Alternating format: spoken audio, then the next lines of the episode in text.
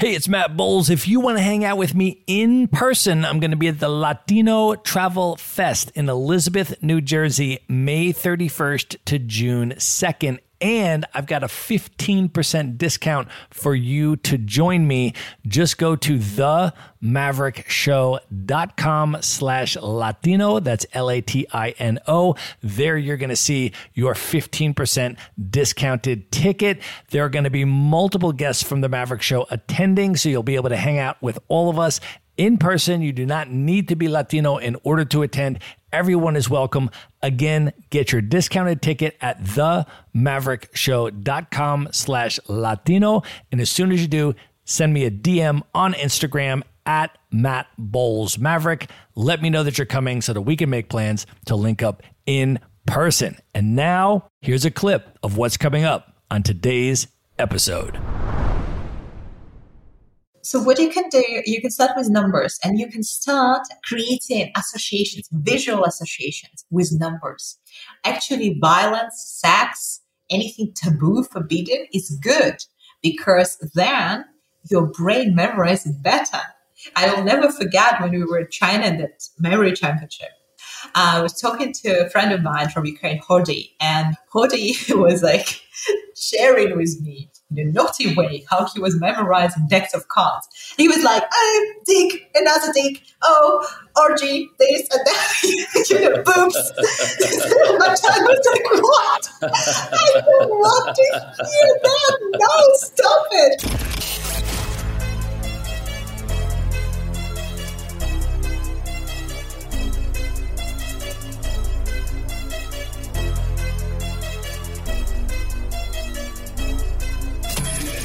This is The Maverick Show, where you'll meet today's most interesting location-independent entrepreneurs and world travelers, and learn the strategies and tactics they use to succeed. And now, here's your host, Matt Bowles. Hey everybody, it's Matt Bowles. Welcome to The Maverick Show. My guest today is Ekaterina Matveeva. She is a location-independent entrepreneur, Amazon best-selling author, award-winning poet, linguist, polyglot, and the founder of AmoLingua, an educational company focused on teaching foreign languages, cultural intelligence, memory training, and public speaking.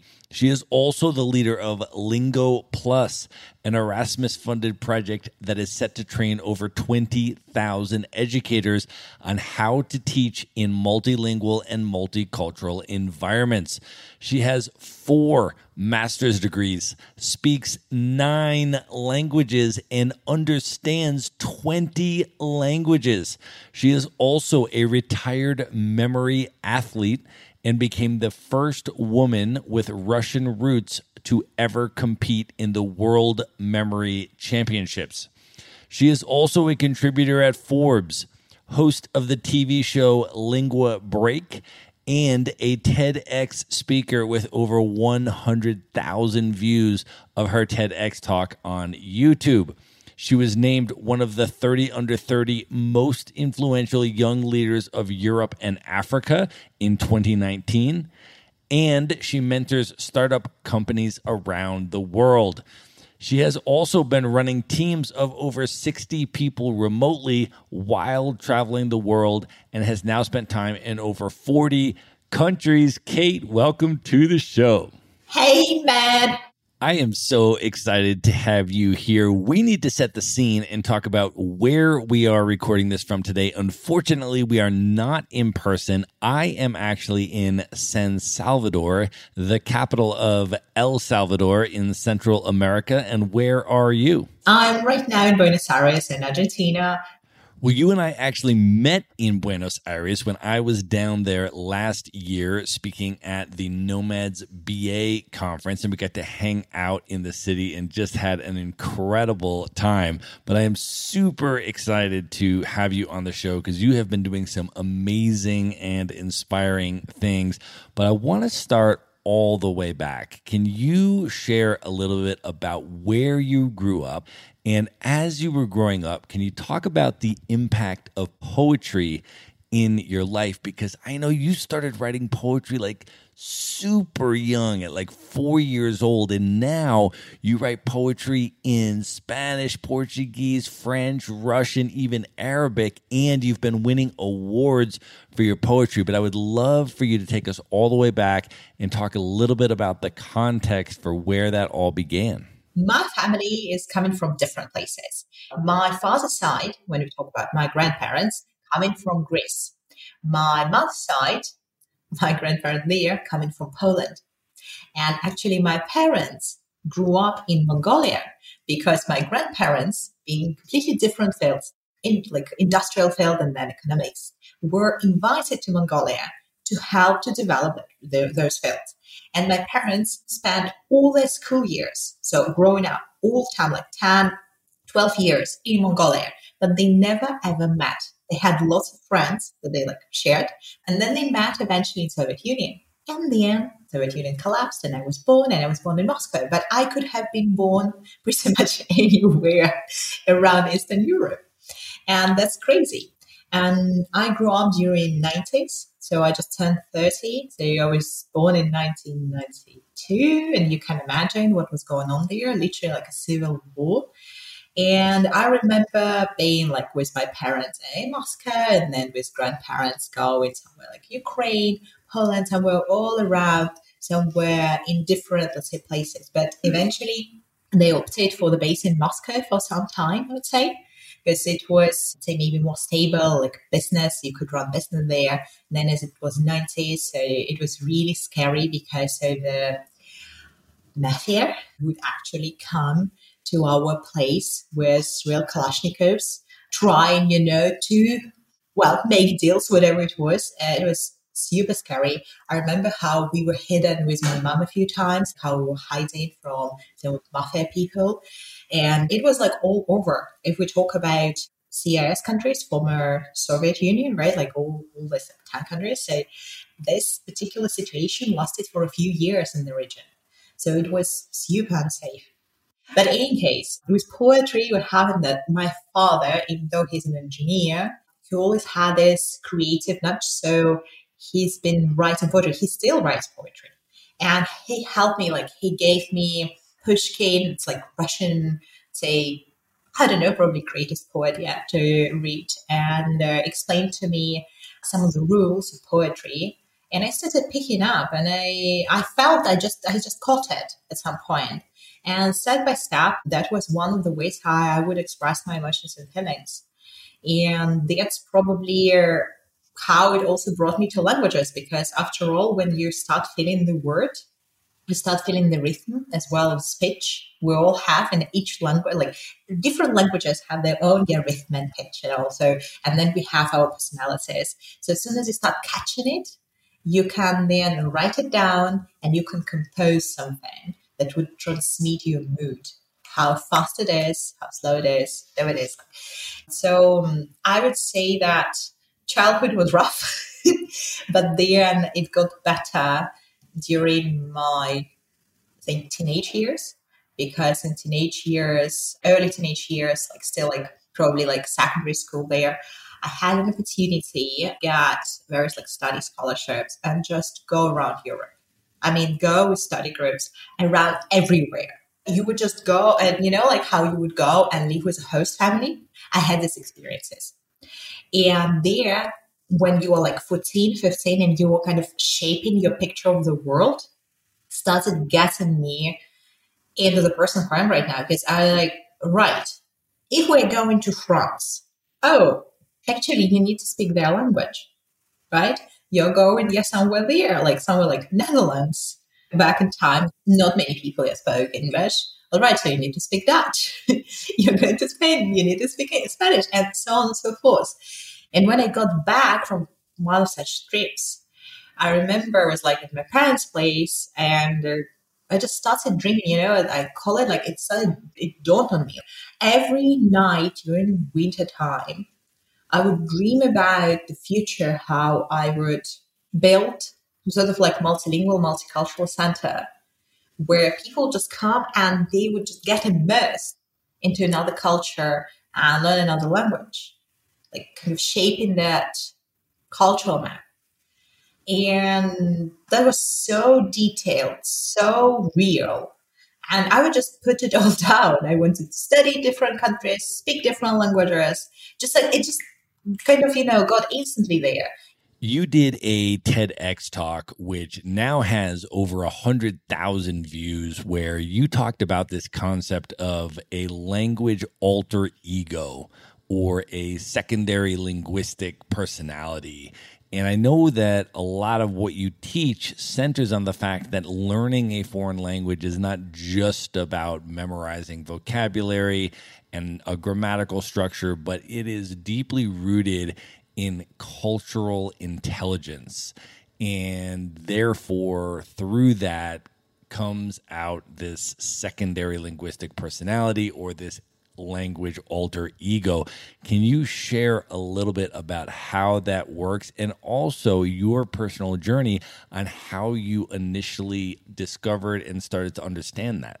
I loved studying people, like being some sort of like anthropologist, watching people, observing, taking notes like you do every day, and then trying to mimic them, be like them, mingle with them.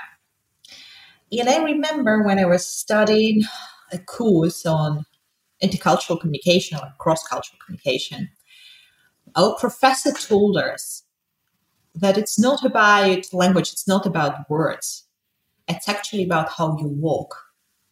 And if you can't walk and a local can't distinguish you from a local, then you won, literally. You managed to really belong, find a way to belong to the local place, yeah, the local crowd.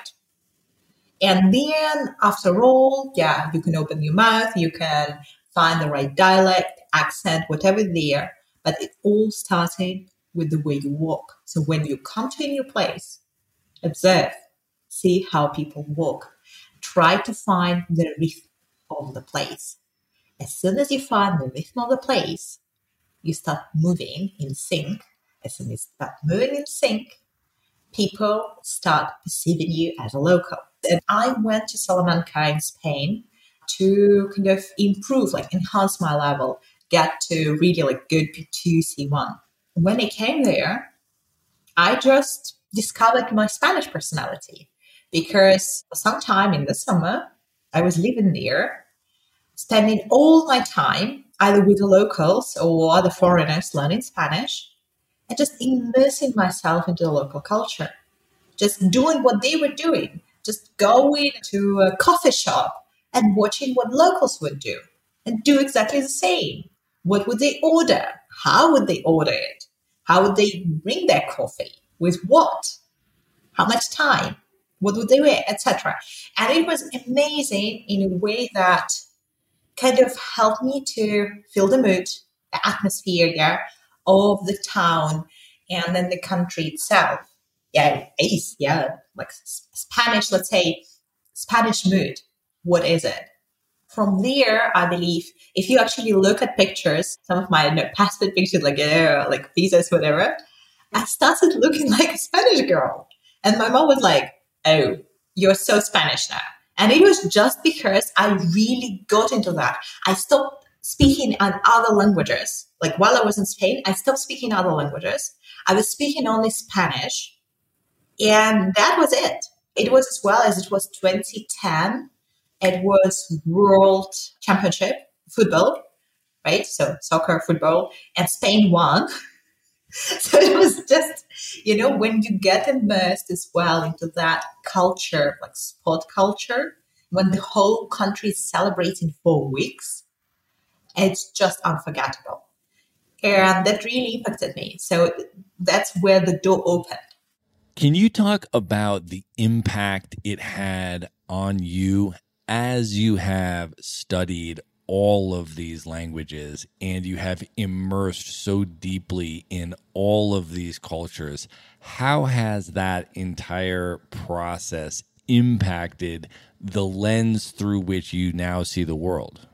If you think about Carl Jung, yes, so there was Freud, yeah, and then there was Carl Jung, and Carl Jung was talking about personalities, the shadow, sub-personalities, et cetera. So I believe that it's somehow connected to these personalities, how different parts of yourself can get manifested under certain circumstances, in certain contexts. And it feels like as different cultures have their fortes, in a way, yes, some strong traits, like social traits, you can actually access these emotional traits in your personality that is connected to that language and culture. What's interesting is that some multilingual, multicultural people sharing that when they go to therapy, when they, let's say, try to solve a trauma, say in English, it turns out that the trauma took place when they were in Portugal, in the Portuguese culture, and they were speaking Portuguese. And even though they somehow managed to solve it a little bit, the neuron synapses, all these neural paths that are formed when trauma occurs, they are also kind of connected to specific language. And uh, in order to reprogram yourself, and we're talking about, yeah, psychologists, psychiatrists, so it means that you need time and you also need language in order to change it, change behavior. And so if it happened in another language and another culture in a different context, so most likely you need them to go to a therapist of that culture and that language and work through that trauma in that language in order to get to the same context. And then it will be one, like, let's say, more effective. So coming back to perception of the world, that's another thing. It's about perception of time, perception of space, sociocultural connotation, history, all these idioms and set phrases. So let's say when we talk about numbers, as well perception of numbers, we know in Western culture that six six six is quite unlucky number, right? To say at least. But when you go to China, some of Asian countries, suddenly you discover that everywhere, wherever you see a shopping mall, a big plaza, yeah, like a big square, see that number. And that's scary, right? Like, what on that? And it turns out that it's a lucky number there. The pronunciation of the number coincides with the pronunciation, like, of prosperity, luck, different, yeah, different words. So imagine that.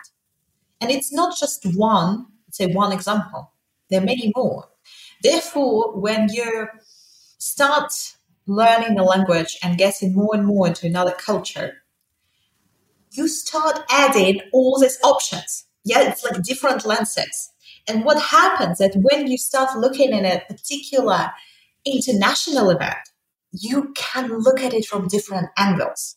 And that's the beauty of it, because you don't have just one position anymore. You have like multidimensional understanding of one universal unit. So it's like more information. And some of this, let's say, some of these opinions maybe as well like contradictory. And it's fine. We also may experience like contradictory emotions. It's okay, like complex emotions or complex opinions. I want to return to the discussion about poetry for a minute. You mentioned that as you were growing up, poetry served in part as a medium for expressing complex emotions and processing through challenging or traumatic experiences. And as you grew up and you started learning all of these different languages, you started writing poetry in all of these different languages. So I'm curious, can you reflect a little bit on the impact of writing poetry in all of these different languages? You know, it's not just about writing, because it's, again, it's multidimensional. Because what's happening, you start connecting your feelings and emotions to certain languages, again, from certain angles. And what I love as well about languages in this sense, like, again, cultures, there are certain terms, words, phrases, and concepts. So like untranslatable words. There's an amazing book which is called The Meaning of Tingo. Like, get it. It's a collection of untranslatable words from all over the world. And when you get into it, so for instance, in Spanish, there is this one word in Spanish which say like bulimia, but it's not only bulimia as like a disease, right? It could be also used as a concept. It's an anguish, like it's pain from a choice. When you have to make a choice and you have to choose only one thing, and it means that you lose the other. And that's the pain from it. So you can talk about this concept, about this feeling in that language, because you have access to that feeling because you can name it. Yeah, or saudade. Yeah, in Portuguese, like Brazilian one, what is saudade? It, it's been very popular, I would say, yeah, especially if you've been traveling in Latin America. Well, it's longing for somebody or something. Yeah, as far away. Like there are different explanations. It's a very deep feeling. And it's not just like, oh, I miss someone. It's different. It's like it has different facets. So you can talk, you can write about saudade because you, again, you have access to that particular feeling because you can name it. And that's what's what's been happening. That in all these languages, I noticed that I would be writing a, about specific concepts, specific emotions, feelings, thoughts as well, that I could access through these languages that would not necessarily exist in others. And I noticed that in some languages, I would be more emotional, and in some I would be more reserved, and probably I would write more about philosophy of life rather than some lyrics. And I noted that in my, let's say, British, English, any kind of poetry, I would be more reserved, would be colder, than I would be in Spanish or in Italian. In Italian, I would be just passionate, emotional. And this is also like talking about when we're in a real life conversation, when we are writing. So that's what's peculiar. Peculiarity of the intensity of emotions and feelings. Right? Peculiarity of layers. It's like different layers. I want to ask you for some tactics because you speak nine languages and you can understand twenty languages, which is unbelievable. Can you share some techniques that folks can start to employ in their own lives, maybe on how to learn languages faster or more effectively? efficiently or get to fluency more quickly or perhaps retain fluency in multiple languages at the same time?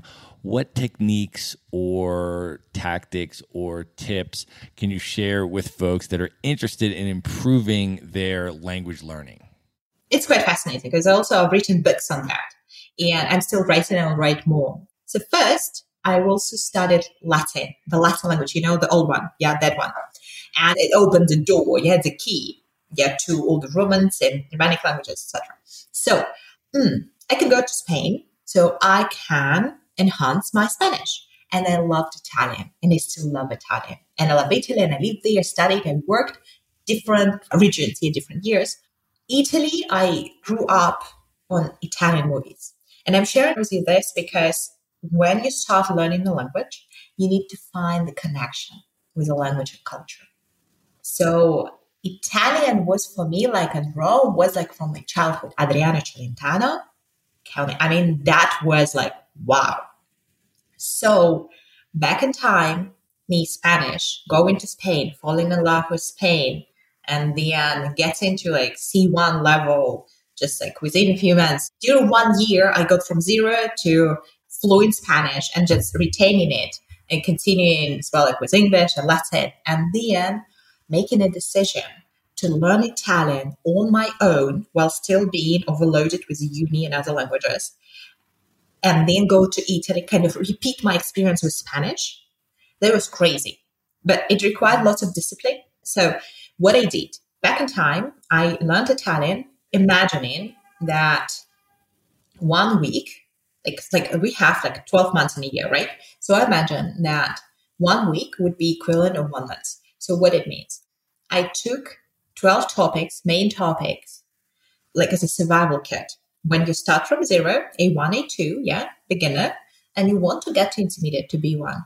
So I took twelve topics about myself, my family, hobbies, travel, all that stuff that you need when you come to a new country. I found texts from different like textbooks, resources. I found texts. I found grammar, simple grammar explanations. Vocabulary, and I would study every day a little bit And I would have like my workbook would be putting it down there. I would study text. I would get all these active phrases, set phrases, and I would try to write down my own story. So if, let's say, there was a story about Francesca, yeah, like from Italy, talking about herself, I would be trying to do the same, like copycat, right? Mimicking her, that it was me, and then go to Italy. And when I came to Italy, I was practicing with the locals. And they told me, listen, you all now have, what is it, Spagnolino, Spanish, Italian, because obviously I would still kind of, yeah, try to use Spanish in some cases. And it was just a game. I was doing the same like I did in Spain. I stopped speaking other languages and I focused only in Italian. My writing was not that good. I was learning. And then eventually, so when I got to my master in Italy, I was perfectly fine, you know, doing presentations, everything, and still like working in Italian. And so from Italian there, I, it was easier. So like with Spanish and Italian, it was easier when I was already studying in Spain. So I got to Poland, I needed to pick up my Polish. I was exposed, but I still needed to practice. Like it took me like a couple of months just to be fluent, just for normal life. Again, how I took the topics that I needed and focused on them and practice, speaking practice.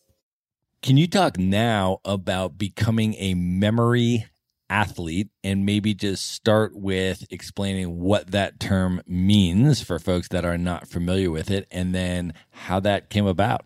Totally. And I think that also that could help people to, if they want to learn languages or any kind of information, yeah, like just to use it. We are jumping forward to twenty fourteen. I um, got recommended to check out a company that was called Memrise, and they still exist. They're really cool, an app, Memrise. And I got introduced to their founder, Ed. So time passed, I think a week or so, so I was in London, and Ed invited me to come and visit the center because, I mean, they had some sort of internship positions. And when I came, and what was amazing, the team was composed of different nationalities. And what they did, because they knew that I spoke all that languages, they started playing with me. Each of them would talk to me in their language and I would reply. And I visited them for a few days just to see how they work and just to say they're cool because you can play there not only about languages, about, I don't know, memorizing cards, memorizing numbers. Anyways, and I started checking their team, actually background. And it turned out that he was a memory athlete. He was a champion and he could memorize deck of cards like of within fifteen seconds. Same stuff, mind blowing. And then they shared with me, you know, actually there are championships. And there is one in London, just like soon. I think we were talking in July, with, oh, like a championship was like in August. You actually need to talk to that guy. He introduced me. Just like talk to that guy because as you have all these languages, you have good memory. So maybe you can be good at it. You never know. And I remember I got some sort of like task, whatever it was, just, you know, online. And then I got, yeah, I filled them in. And then I got invited to, well, to take part in my first championship. And it was so crazy because when I came there, there were so many nerds, you know, nerdy people, mostly men. Some of them were girls, different nationalities. It turned out people came from all over Europe just to take part in that championship. So since then, in that championship, so I got somewhere. I didn't. I didn't come last. Was somewhere in the middle, and I got invited to World Memory Championship in China, in the late in Singapore, and so I took part in a few, and then I got part in a couple of T V shows as well, kind of demonstrating some of skills. That was really cool. What's important, I think, that it develops your again imagination because you try to learn not the way how we learn at uni at school, right? Not like cramming. You're actually using your associative memory or your space memory, and they're different tricks. If you feel that you are bad at imagination, there are lots of people who can say that, and it's fine. Maybe visual memories, like visualization is not your forte. It's okay. You can develop it. You can develop it using their methods, associative methods. And it helped me a lot in languages and also like while traveling, you know, memorizing routes and some of the list of tedious information. That's something that you can use for long-term memory. If people are interested in trying to start improving their memory, what are some tips or techniques they can start using right now? So you're traveling. Let's say that you need to memorize your new phone numbers, yeah, because of SIM cards, your credit card numbers with all the details, right? Like, I remember mine, you know, I don't need to pull them out. So what you can do, you can start with numbers and you can start creating associations, visual associations with numbers. And when you create visual associations with numbers, what could be one? One could be a stick. What could be two? Two could be a swan. What could be three? Three could be a heart, and so on. You know, what are your associations? Your personal ones, not somebody's, yours. From there, when you start putting numbers together, maybe in pairs or in threes, whatever you prefer, like whatever is easier for you to start, you turn these numbers into images, right? Your associations. Remember, don't keep them static. You need to make them dynamic because our brain loves action. Our brain loves verbs. So when you're learning languages, learn verbs, action, phrases. When you're learning numbers or you're imagining, yeah, some sort of images, yeah, like uh, visuals, see what they are doing. Let's say if it's twelve and there is a stick and swan, maybe a stick is actually beating a swan. You never know. It, it's like, it depends, you know, it depends on your imagination. Actually, violence, sex, anything taboo, forbidden is good because then your brain memorizes better. I will never forget when we were in China at that memory championship. Uh, I was talking to a friend of mine from Ukraine, Hody, and Hody was like sharing with me in a naughty way how he was memorizing decks of cards. He was like, oh, dick, another dick, oh, orgy, this and that, you know, boobs. My child was like, what? I don't want to hear that. No, stop it. Anyways. So this is like about numbers, right? So then when you talk about places, there is a cool method. It's called space memory, like spacious, right? Spacious memory, where you can connect a certain object, a certain imagery, a particular place, especially if, let's say, if you know the way, let's say from home to the office, whatever it is, you really know a place, then you can kind of use that journey. There's a well, journey method. You can use the journey in order to memorize some important information, maybe even your speech, because you can allocate, you can imagine that there are different stations, let's say the door, steps, let's say a bus station, a tree, and you can like allocate there some of concepts, yeah, or maybe even phrases.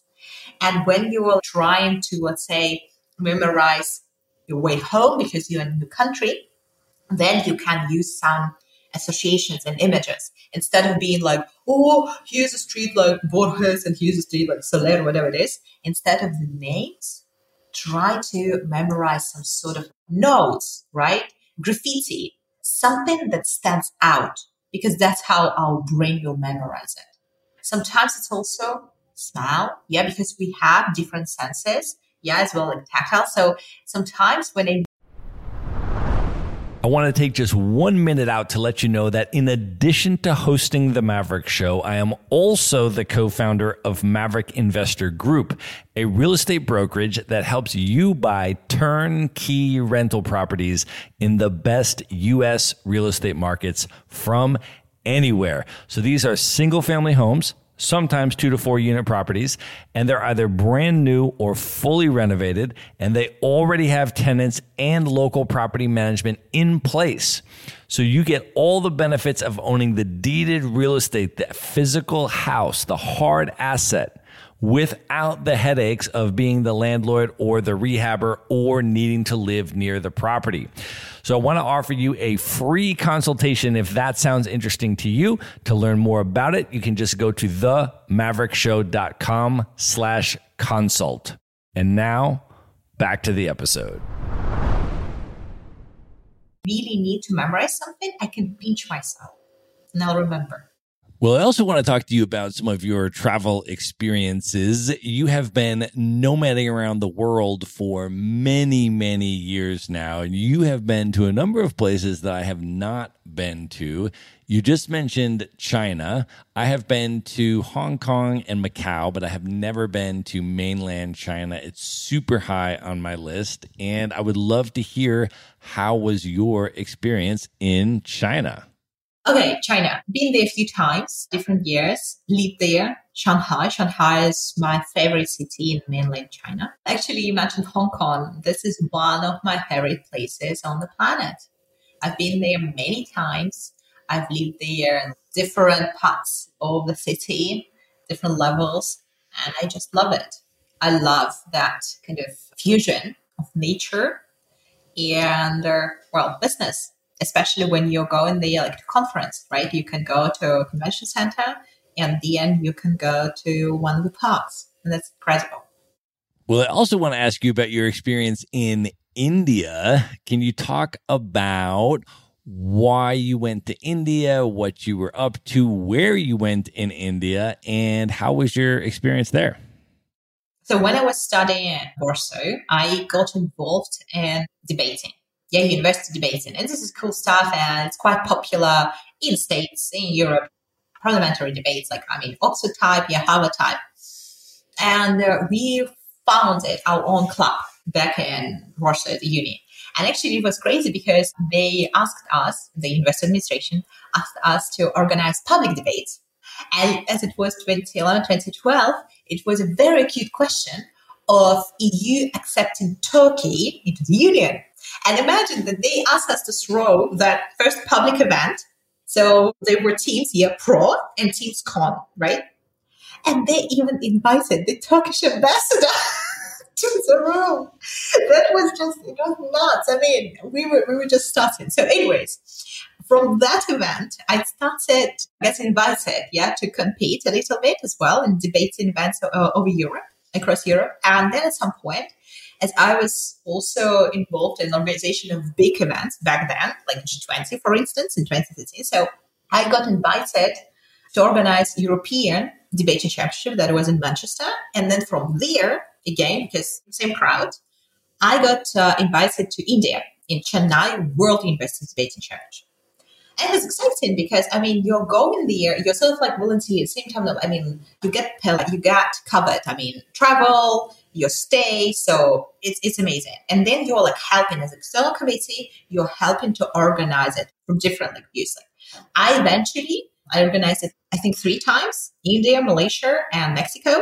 And I got to the point that I would be a language officer, yeah, due to my expertise. So I would be sorting out all the hundreds and hundreds of participants into certain categories, yeah, like of, uh, let's say, language mastery, language fluency. Anyways, so India, I met amazing people as well. When I went to Delhi, I met fantastic, like, people, just like travelers. There were people from Afghanistan, very well educated, who came to study at Microsoft, and they were showing me Delhi. Who could imagine, who would tell me that at some point in my life I would be in Delhi at two a.m., like, yeah, walking around with two Afghani guys, uh, feeling absolutely safe because they were speaking Hindi, they were speaking in, as well, like, yeah, other local languages, so that I would be fine, just walk around and enjoy the nightlife all the time. Amazing. Well, you and I both spent time in West Africa in twenty nineteen.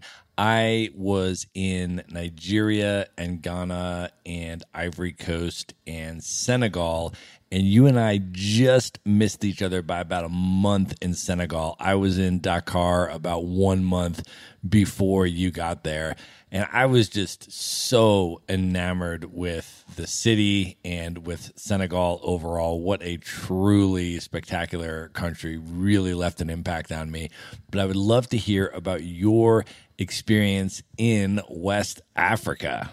I think it's one of the places where people are very close to nature.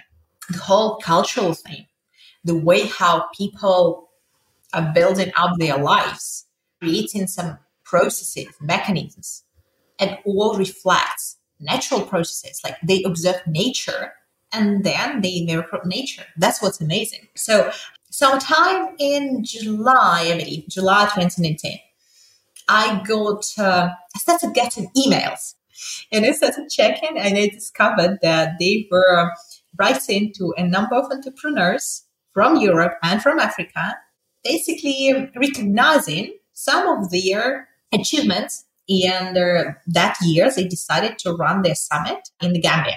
And they, yeah, they invited us.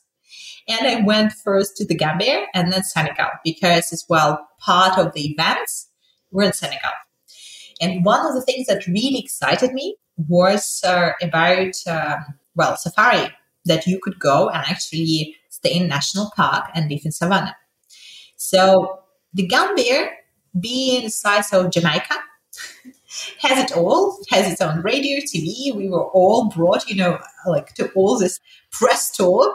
We had a conference, and uh, it was all amazing. But for me, the best part was really going into the wild. And what was special about it is that when the main event was over, I just went for a few days deep into that savannah forest. I lived in special kind of camp. It was all very, you know, comfortable conditions. Like I had them in a bath, all good. But you had direct contact with like animals there that, that are coming to get some food, or they're just passing by because it's their habitat. I remember we were walking on the bridge because, yeah, you can't walk on the ground as they're, well, snakes and all. And I saw that next to one of the houses, there was like a tree and there was a monkey. And I was like, that's my house. And indeed, that was my house. And like, there were lots of monkeys every day hanging around my house. And there, there was an option to walk with lions. There was a huge territory in the park just for lions. And South African guys came with their methodology, how they were interacting with lions, yeah, and brought in Gambia. And I did it. I spent mornings walking with lions. I just needed it. It was something special for me. It was more important than any kind of award, any kind of conference, just an opportunity to be there. And it was amazing. It was just amazing. Something, yeah, something clicked in me, something changed. So when I got to Senegal, I noticed a difference because I could actually speak there in French. I could communicate with people. I had the already local friends from the conference. So one of the top thirty leaders was a guy who eventually was a political refugee, like a Gambian political refugee that had to flee to Senegal because he was Minister of Information, Minister of something, First Council of President. He even spent some time in jail because President would put him. And the guy's amazing. And uh, while sitting in Senegal with him and his friends, and they also have some sort of like coaching company, right? Like leadership coaching company. Imagine that what I was witnessing, we're talking about twenty eighteen, how they were planning his presidential campaign in like four or five years. And what's amazing, right now we are back in twenty twenty-two. I can see now, we're still like, you know, friends, so I can see that he's running for local elections for the parliament. And actually he's planning then to go and to run for president in a couple of years. So Senegal was beautiful. What I loved when we were talking about their ancestors, what I really enjoyed was when we were like sitting all together, having dinner, and they were sharing like, oh, I'm coming from this tribe. Oh, my grandpa or my grand-grandpa is coming from that tribe. Oh, we were actually like, our tribe was located like on that border or like on that border. And actually, you know, our tribe, like we spoke that language or that language. Oh, like we're coming. So they know even like which tribe coming from and all. And this is like amazing. Definitely. All right. I also want to talk to you about entrepreneurship because you have been mentoring entrepreneurs and startups all over the world. And I would love if you can share a little bit about that journey And one of the events that you have been involved with is the Silk Road Startup event in Iran, which is another country that is super, super high on my list. And I would love to hear about your experience in Iran. All right. In twenty fifteen, in Edinburgh, because I spent quite a long time like in Scotland, because Scotland both supported me launching AmoLingua, which is amazing. So back then, while developing, like making first steps with AmoLingua, I took part in Three Day Startup. Three Day Startup is an organization, non-profit organization based in Austin, Texas. Back in time, I mean, pre-pandemic, it was mostly focusing on uh, programs that would run just three days to help students launch startups, yeah, like over the weekend. And after participating in that, I got invited to facilitate these programs. That was fascinating for me. It's like next step. So I learned so much and I started facilitating this three-day startup. So nowadays I am an advisor there, but back then, so I was facilitating and I loved it so much because I would go, you know, to Portugal, to Colombia, like different, you know, different places to throw it. Like one of my birthdays was like in Bogota, in Colombia. Imagine all the students, participants were singing songs to me, like celebrating with me. Amazing. So then I realized that I could actually do more. And I started joining conferences, communities, just sharing, sharing some of the stuff that I was learning on my journey as I was good due to theater and all with presentation skills that I was mastering and mastering, you know, and keep mastering. Now, I started sharing that. I realized that I'm really good at, say, throwing masterclasses for entrepreneurs on particular topics. And it got to the point that I would get invited, yeah, to mentor, to mentor startups and incubators and accelerators in different parts of the world. And one of them was Iran. So it wasn't just an event. It was actually a road trip, uh, around two weeks. I think I was in total there like two, three weeks, something, something like that. Because what we needed to do, we had to gather together with a bunch of uh, entrepreneurs, investors from the region, Iran, Turkey, Azerbaijan, and Europe, and just go to five cities in Iran. Well, first, mentor them, mentor startups, then give workshops, and participate in competition, like judge them. And then, yeah, like get in there, getting uh, to Tehran, and then organizing our trip, flying to Cameron and like other cities. Funny enough, I have a scarf that I bought ten years ago in Palma de Mallorca, and it turned out to be Iranian. It's one like it's one of my favorite scarves. And as soon as I arrived in Iran, they were like, "Oh my God, you've got our scarf, okay." And then I also took with me scarves that I bought in Shanghai, like silk scarves. Right, like silk. I decided they're beautiful. I would put them or like cover my head. Also, I had to get my crash course in Farsi because so many people wouldn't be speaking English.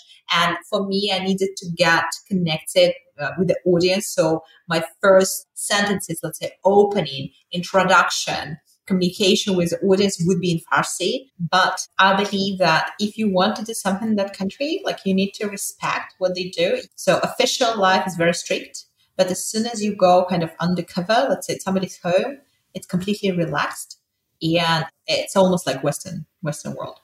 Well, I also want to talk to you a little bit about your company, AmoLingua. Can you share a little bit about the backstory, what led to the founding of AmoLingua, and then how you have built it and scaled it and what AmoLingua offers today? All right. twenty ten, twenty eleven, I was already teaching myself. I started as well like teaching because I realized that if I teach languages, I can maintain them, like retain them better and understand better and all. So as I was already traveling so much because of the studies, I just told myself, uh, let's try Skype. Then it was Skype, then it was Zoom, right? And I started teaching via Skype. So I was one of the first ones, let's say, just because by necessity, yeah, under such circumstances. And from there, actually I got back from China, World Memory Championship. I kind of realized that I wanted to put together uh, different components, such as language, culture, cultural intelligence, memory training, and then skills, whether it's public speaking, whether it's emotional intelligence, negotiations, whatever it is, all connected. So it was twenty fifteen. I had a blog back then. So the blog was called Europe Online, just like talking about opportunities for students, going abroad, scholarships. And we quickly got to the point of twenty thousand views per month. Like people were coming. And it was like all for free. And cool. So actually, why not to take this blog and convert it in school? So that's what we did. I got into an incubator in London. After that, I got invited to um, Accelerator in Edinburgh. So I kind of got back, yeah, because I started here in Scotland. And then I got back as well at Accelerator there. And then we hit in a year. So we had top twenty startups all over the world, which was crazy. And simultaneously, the same, basically, it was like the same months where I got uh, U K Businesswoman Award in one of uh, like U K competitions, and it all, all kind of put it like together, like amazing momentum, because we got resources, we got some finance and some P R, some as well like people, kind of your human resources to really launch it. And we spent a few months. We got a gift, like, you know, a P R agent for a year and all. So we, we spent like a few months first searching for a name, then figuring out like repackaging, and then properly uh, launching it in March twenty sixteen. After that, we've been pivoting, we've been playing around, building platforms, been growing, and it got to the point that in the pandemic, of course, we got to a new level that we started launching regional, I would say, teams. So we kind of, yeah, like we've got European one, we've got Latin American one, Brazilian one, as well as the European one, C R S. And we just started focusing indeed on skills. So for instance, there are so many uh, entrepreneurs who would like to go global. Started doing like English for entrepreneurs. All right. Now we're also thinking about Spanish for entrepreneurs here for Latin America. Spanish for entrepreneurs who like puts it together language and skills and then cultural intelligence, right? Corporate training for like folks that have international teams, talking about integrity in their teams, how to strengthen it. And from there, yes, Kaylin, at this very moment, we are in a special Scottish program, which is called Unlocking Ambition. It was launched by the Prime Minister, Nicola Sturgeon. And what's amazing, it's like M B A put together by the Scottish government and Babson College in U S. So I just finished studying with them. It's amazing. It's like number one in entrepreneurship in the world. Like I learned so much. And this allows us to scale the next level. But me personally, as I say, I'm more like linguist, visionary. So I have my mission here where I'm coming from this point of connecting people, helping them to achieve their potential. And for me, AmoLingua, it's like something, you know, like life project. And now that we've got as well Lingo Plus, a second project, this is again because of the passion, because of the people and community gathering around who just told me, listen, you are like at the level now that you can actually start teaching teachers how to do this. And we got grant. We won grant. So European Commission trusted us with building training for teachers, like school teachers, like bilingual schools, multilingual schools, talking about all this multilingual, multicultural environment. And I'm enjoying it immensely because suddenly I have a platform where I can share all this knowledge. I can gather together with my colleagues, with other experts, and just talk about this stuff. That's what probably fulfilling about it. Because no matter what happens, like I mean, business side, obviously you're like pushing it through and all, still have this fulfilling component.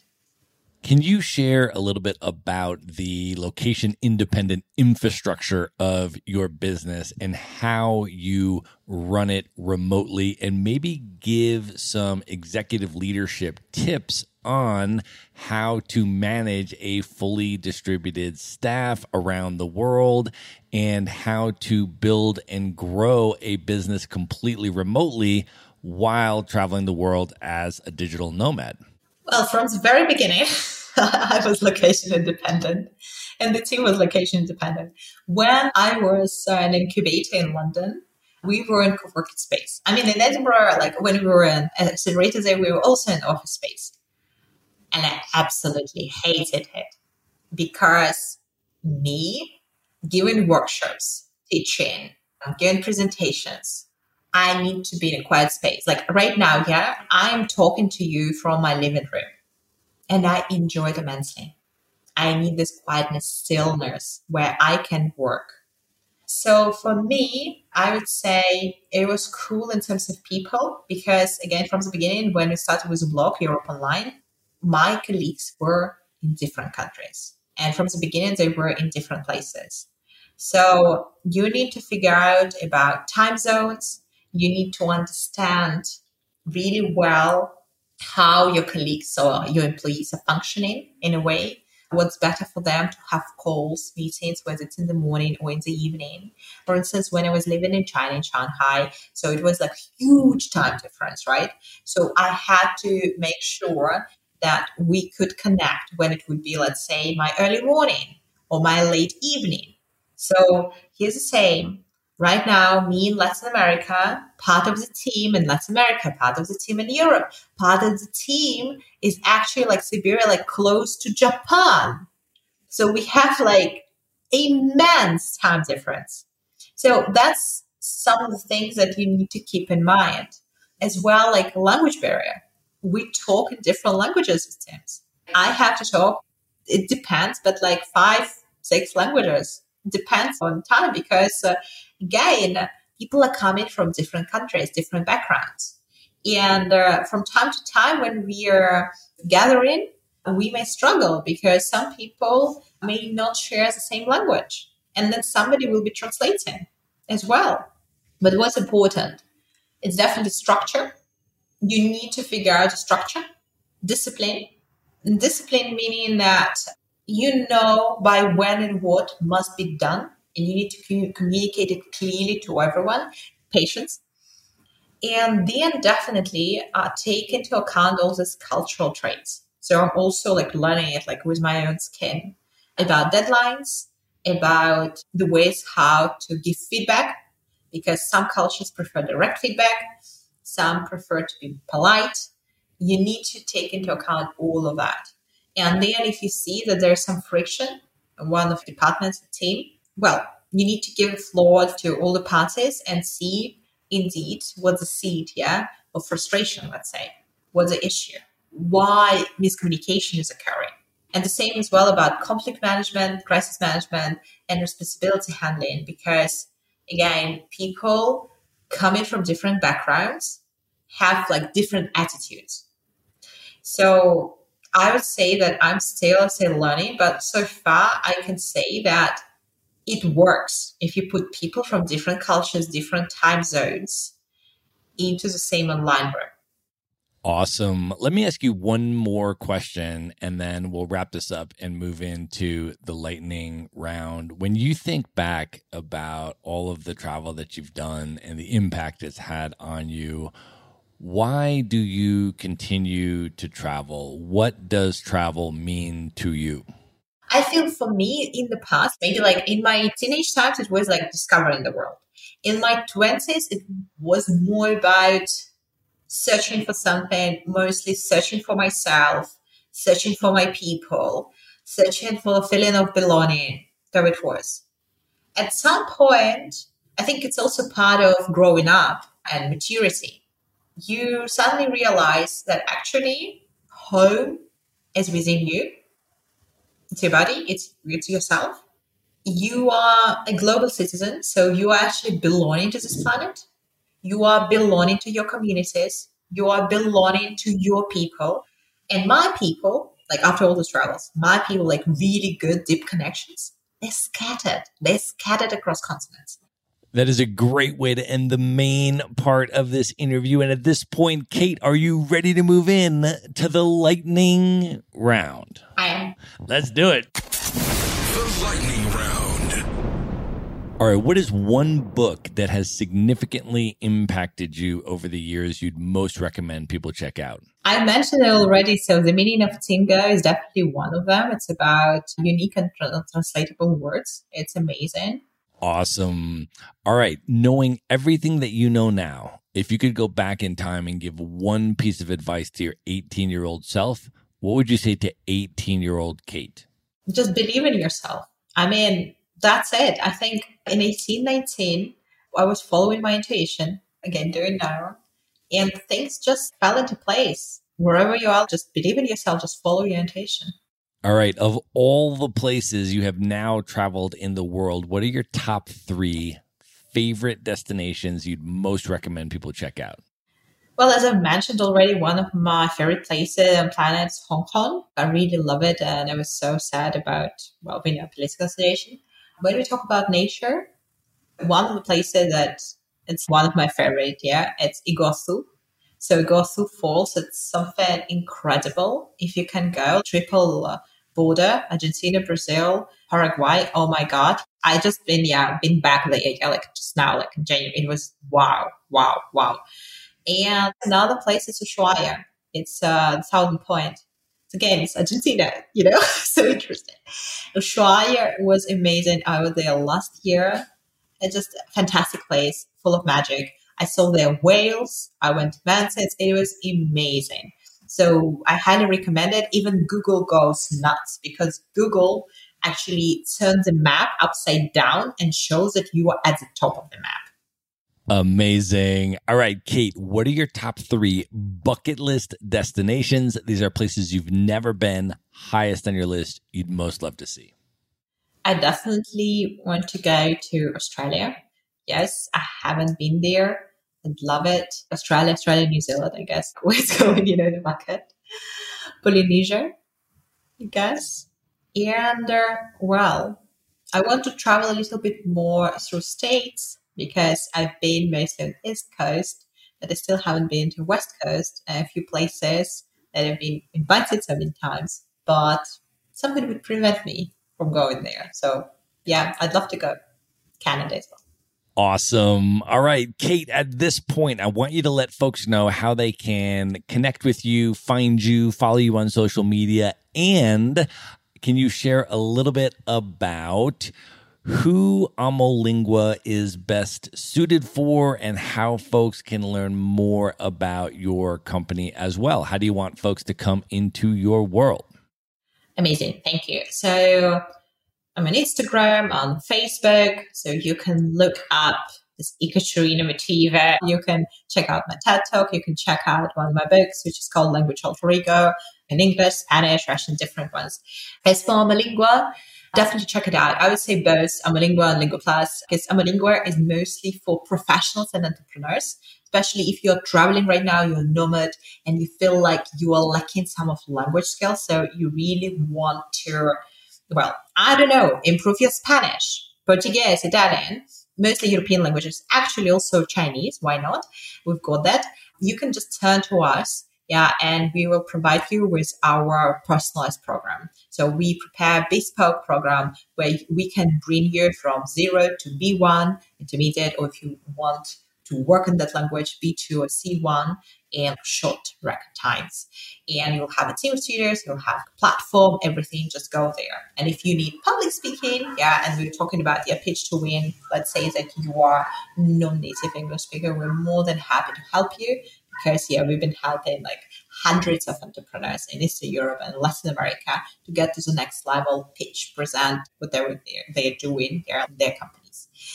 And Lingo Plus, if for some reason, you know, some schools or universities, maybe you're teaching and you want to know more, you want to get trained, professional development, just come over and train with us for free. That's the next goal, to make an impact. Yeah. That's amazing. All right. We are going to link everything up in the show notes, all of Kate's social media handles, as well as everything else we have mentioned during this episode. Just go to one place at the maverick show dot com and go to the show notes for this episode.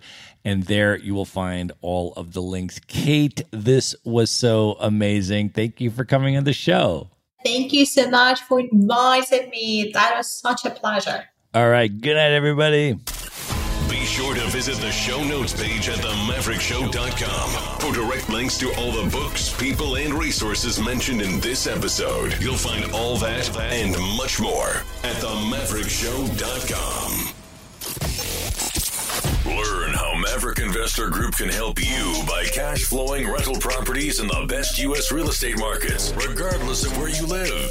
Schedule a free phone consult today at the maverick show dot com slash consult. Now you can buy rental properties with tenants and local property management in place, so you don't have to be a landlord or a rehabber. To get your questions answered and discuss how Maverick Investor Group can help you meet your real estate investing goals, schedule your free phone consult today at the maverick show dot com forward slash consult. If you like podcasts, you will love audiobooks, and you can get your first one for free at the maverick show dot com slash audiobook. Whether you want the latest best-selling novels or books on investing, business, or travel, try your first audiobook for free at the maverick show dot com forward slash audiobook.